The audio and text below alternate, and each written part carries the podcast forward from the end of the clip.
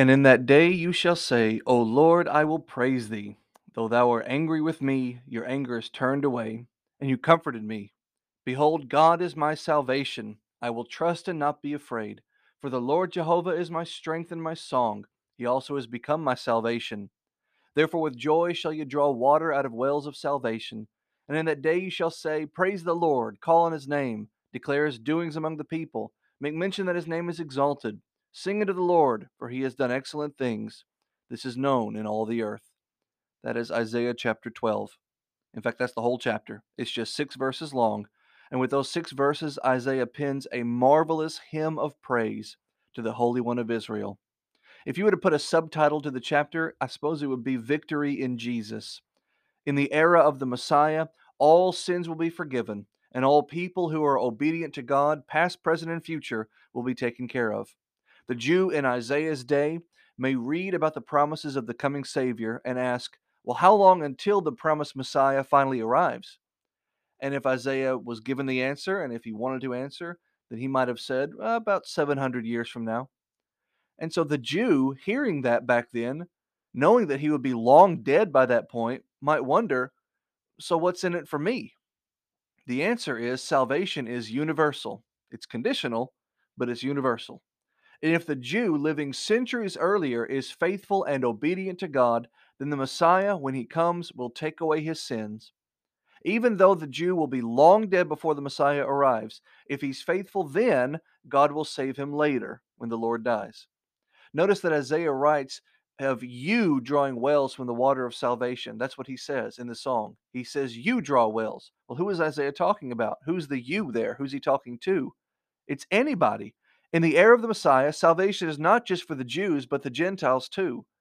We, living 2,000 years after Jesus' death and resurrection, are blessed with the same salvation as our faithful spiritual brethren in Isaiah's day. If we're faithful now, God saved us then when the Lord died. What the Lord offers is so good, the people who partake are naturally going to want to tell everybody about it. And to that end, Isaiah offers a handy checklist of things to say as you go out and tell people about the Messiah. And not just tell, but shout. Shout to the Lord, as the song says. So, first of all, he says, Praise the Lord. Give him credit for the salvation he offers. He didn't, uh, you didn't save you, he saved you. Give him the glory for your redemption, and it will entice others to seek out redemption for themselves. Call upon his name, Isaiah says. In other words, tell the lost to turn to God and to submit to his uh, authority and to receive the salvation he offers. Anyone who refuses to obey God's commands will do so because they fail to recognize or accept the authority of Christ. So call on his name authority. Also, he says, declare his doings. Tell the seeking sinner that after they've turned to him and have been saved by him, they must likewise tell others about him. The gospel is not spread by a divine message that's written in the sky. It is spread by people who take the divine message written in a book, person to person. So declare his doings. But also make mention that his name is exalted.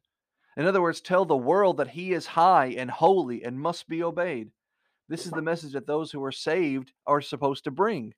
Look at the cycle here. You praise the Lord, you led someone to him, and now they are praising the Lord and they are leading someone to him. It's a cycle that should never end until the Lord comes back.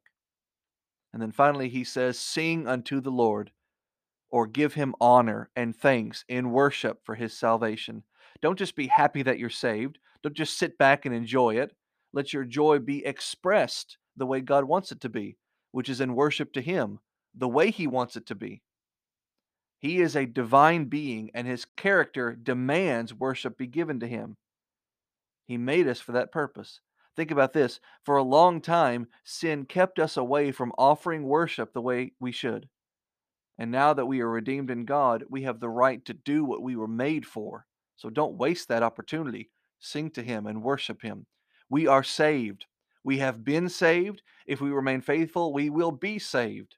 What a blessing that is. It should be cause for celebration, for exaltation, and for reverential adulation to be given to the Lord God Almighty. Shout to the Lord, Isaiah says. And while I've got you on the phone, if you want to subscribe, you can do so by going to anchor.fm slash Matthew Martin 414.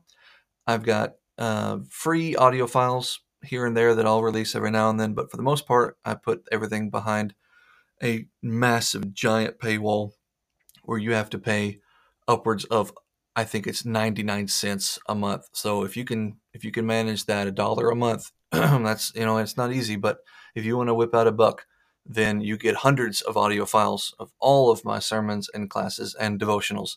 So it's uh, anchor a n c h o r dot fm slash Matthew M A T T H E W dash Martin four one four, and hit subscribe for a buck, and you get all my hundreds and hundreds of audio files. All right. Thank you.